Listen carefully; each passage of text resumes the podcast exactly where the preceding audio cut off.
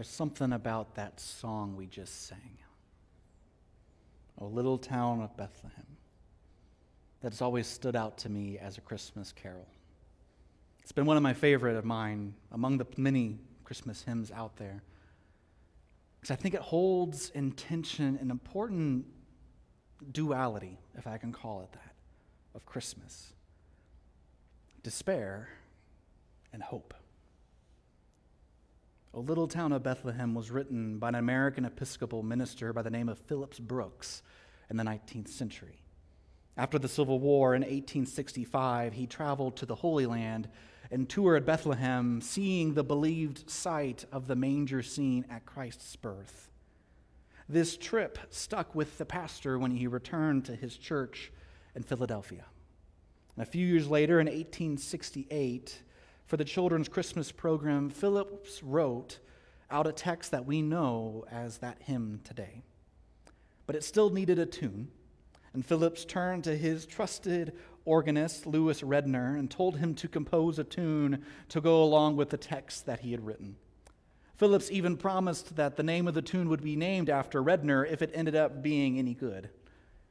Little did both men realize that their hymn would be a beloved Christmas carol even still today. But curiously, Brooks's original, he originally wrote five stanzas for O Little Town of Bethlehem. However, today, if you were to hear it played or in a recording, you'd likely only hear three or four of those stanzas, omitting usually the fourth stanza. You never hear this stanza, but allow me to read you the words. Where children pure and happy pray to the blessed child, where misery cries out to thee, son of the mother mild where charity stands watching and faith holds wide the door, the dark night wakes, the glory breaks, and Christmas comes once more. I love that last line. The dark night wakes, the glory breaks, and Christmas comes once more. I think that pairs really well with Philip's other lyric at the opening stanza the hopes and fears of all the years are met in thee tonight.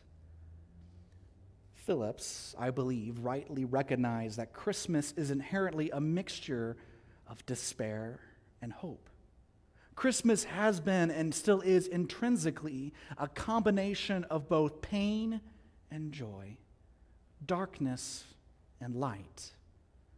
Christmas is this way because it was prophesied in this context.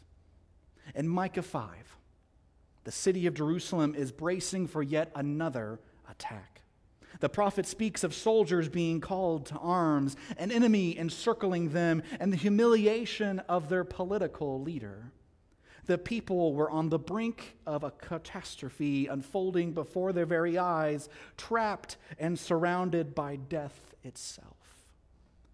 The events mentioned in Micah 5 sound a bit like 2 Kings 25 through 20, 24 through 25.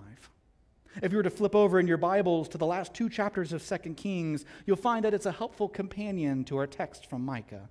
In 2 Kings 24 to 25, King Nebuchadnezzar of Babylon has appeared on the scene.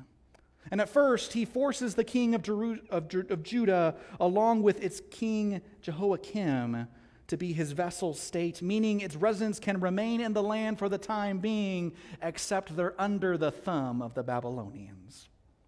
This likely manifested itself in heavy taxation or tribute being paid to Babylon and understandably, King Jehoiakim doesn't like this arrangement and he attempts a rebellion against his Babylonian overlords. However, his coup fails. Predictably, this makes King Nebuchadnezzar pretty upset. And he personally accompanies his armies to the capital city of Jerusalem and lays siege to it with the intent of showing that such uprisings will not be tolerated under his watch.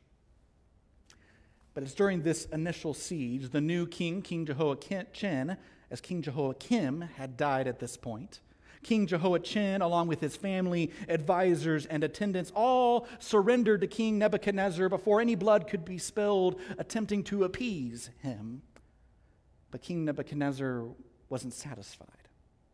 He pillaged the temple and palace treasuries, and he took into bondage all of Jerusalem's best warriors and craftsmen, metalsmiths, and other skilled individuals, leaving only the poorest of people to populate the city. And in fact, it's during this first exile that a certain now famous four Hebrew young men named Daniel, Hananiah, Mishael, and Azariah, or Belshazzar, Shadrach, Meshach, and Abednego, were deported to Babylon. But after exiling the royal family and many others, Nebuchadnezzar puts King Jehoiachin's uncle Zedekiah on the throne as a puppet king, presumably giving him more direct control of the nation. However, King Jehoiakim, however, like King Jehoiakim before him, Zedekiah rebelled against his puppet master. It's then that the Babylonians, once again led personally by Nebuchadnezzar, return with vengeance to Jerusalem once and for all. And unlike the last time where the city was spared, this time around the armies of Babylon were going to destroy the city. They were going to demolish the walls and burn down the temple and palace.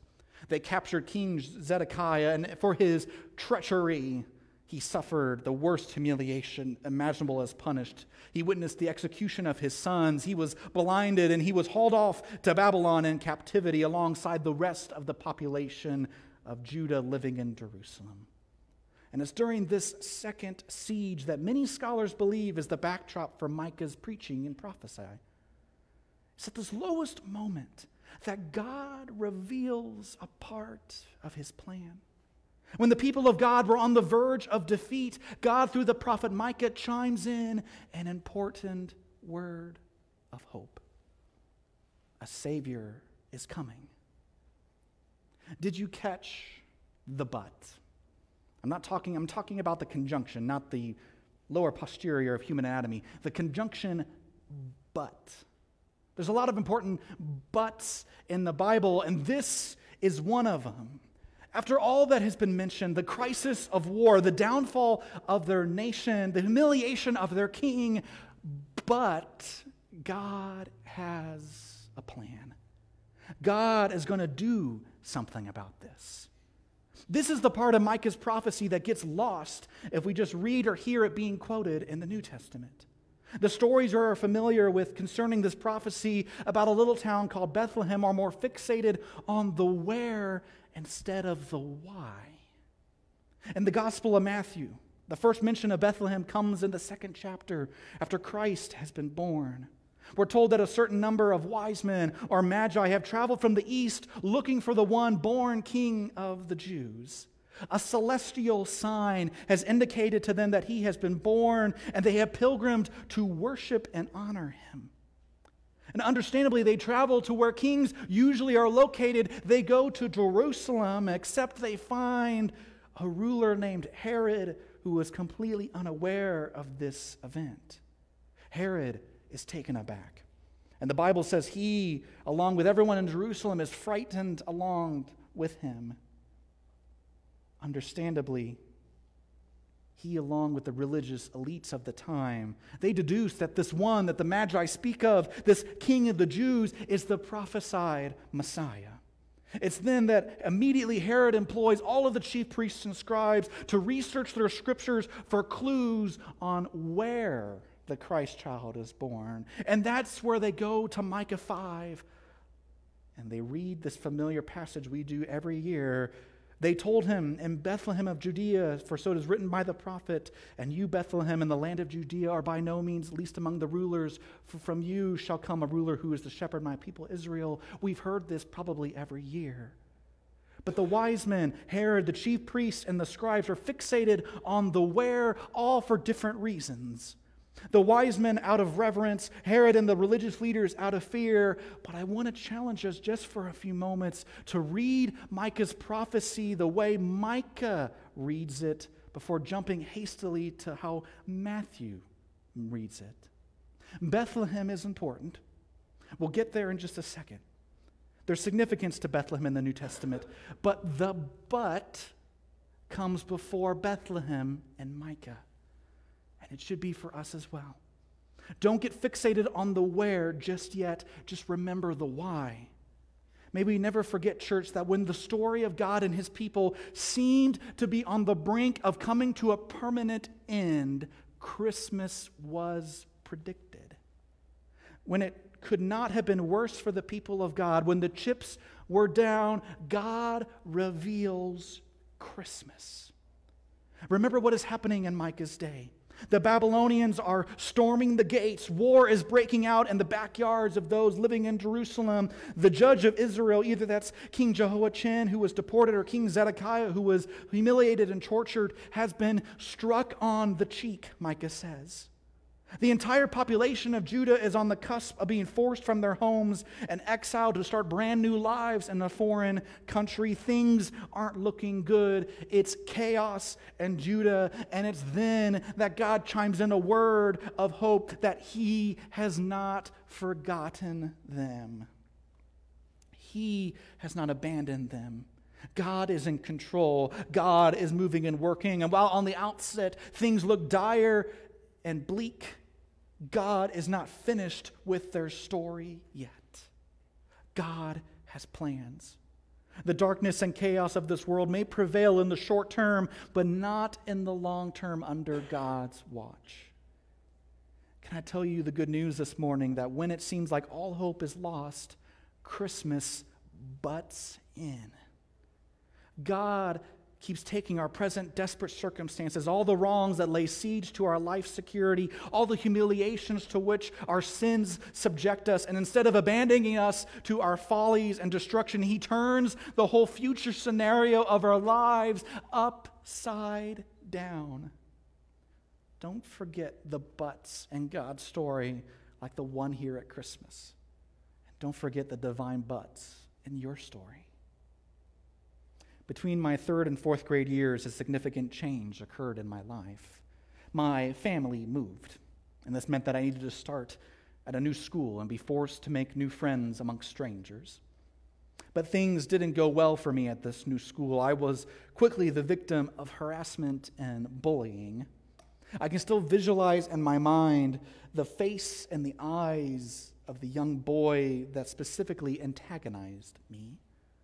Needless to say, I did not like my time there. And even as a kid, I questioned God as to why He wanted to move my family if it meant that I had to endure suffering at school. But God had a plan. My parents searched for a different school for me to attend and ended up being a local Christian K through 12th grade school that was a good fit for my brother and I. And in retrospect, I have come to accept that God allowed me to experience being bullied in fourth grade because it led to my parents finding this new Christian school where I eventually graduated. If not, I believe that my story may have been completely different. In fact, I may never have been called to ministry in the first place. Because you see, it was at this new Christian school that I heard about a mystery road trip experience heading out to Indiana. And for those that know my story, I joined this trip, and it was on this trip that I felt led to preach for my very first time. And it was descending from that platform that I was in place to hear God's call on my life for ministry. God strategically had me attend that Christian high school with the purpose of putting me on that trip, among other things, for me to be in place to hear the call for my life. Often the penmanship of God, if I can call it that, is mysterious and can only be detected in hindsight. But in my experience, God may pencil in some hard seasons with a joyful finale not far off in the horizon. There are some of you this morning that have entered this space under siege. The disorientation from a recent illness, injury, or medical diagnosis. The heartache of grief and mourning from a recent death or loss weigh heavily on your heart.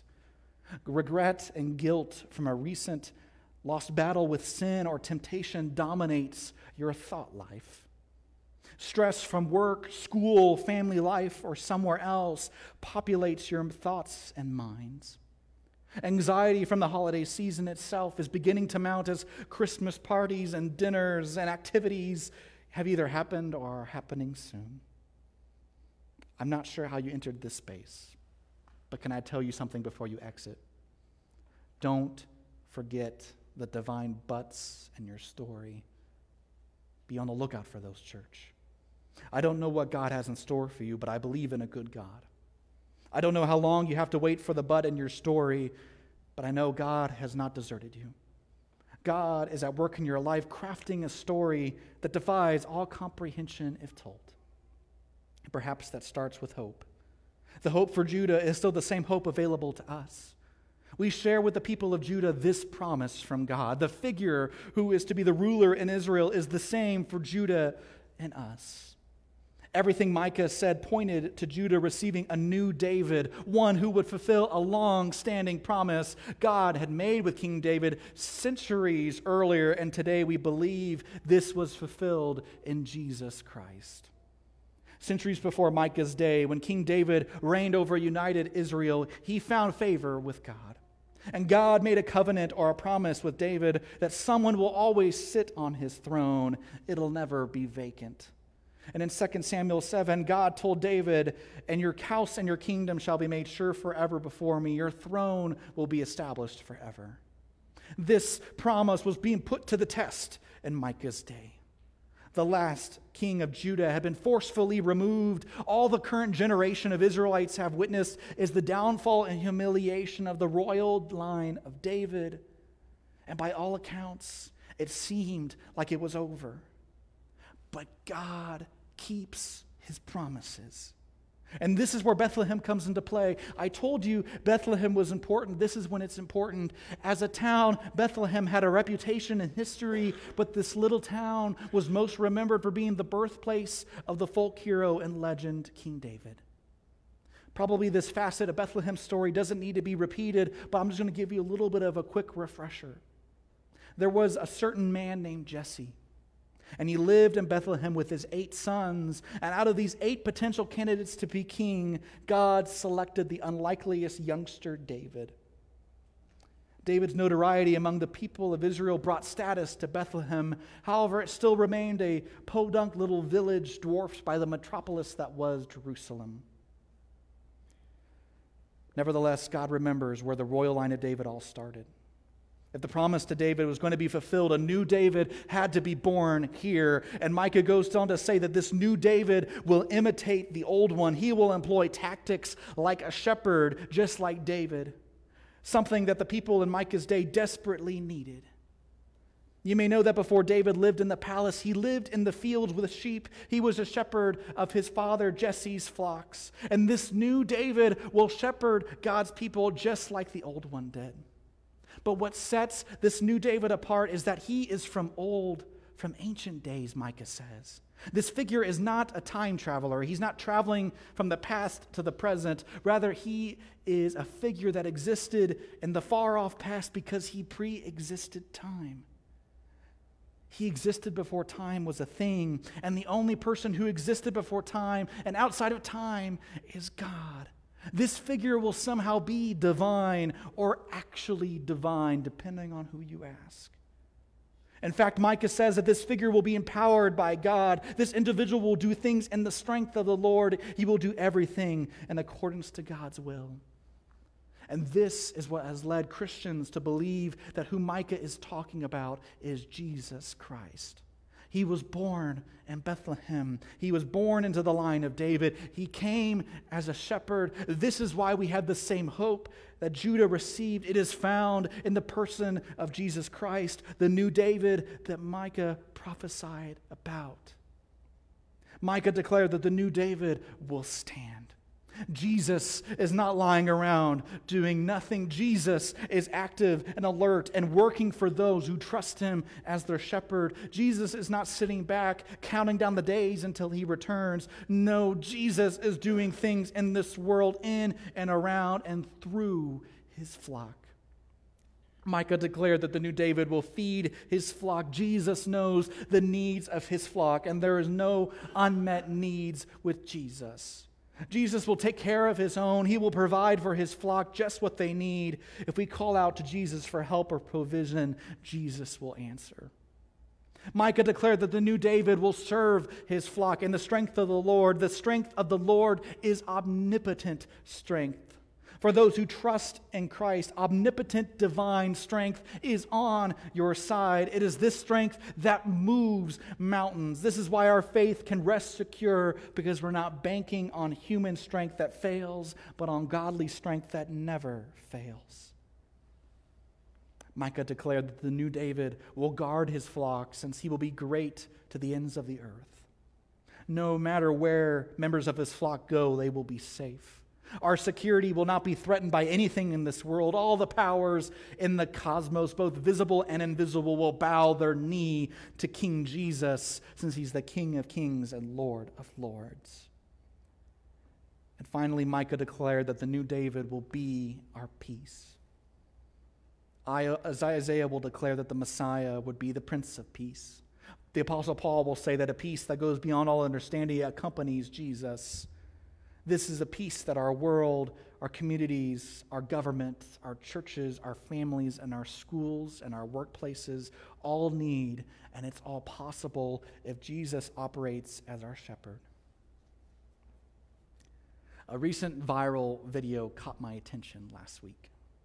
Perhaps you heard about what some are calling the country's deadliest outbreak of tornadoes in December that tore through six states last Friday and Saturday. More than three dozen tornadoes were reported by the National Weather Service last weekend.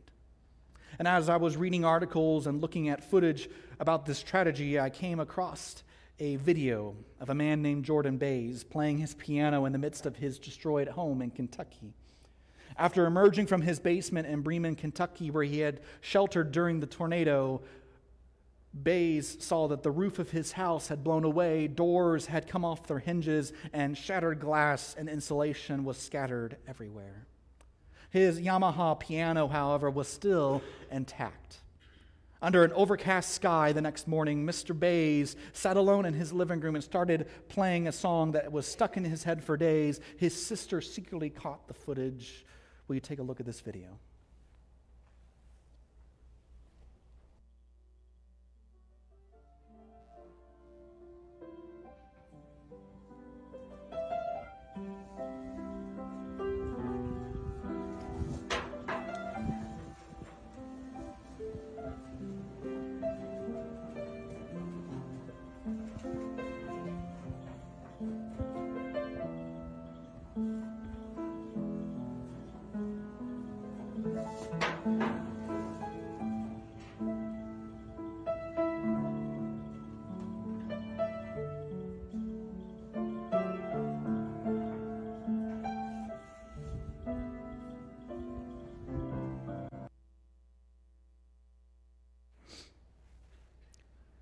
I don't know if you know the song that the man is playing. It's a bit hard to hear, but for some of you this morning, you may recognize it's an old Bill and Gloria Gaither song called There's Something About That Name.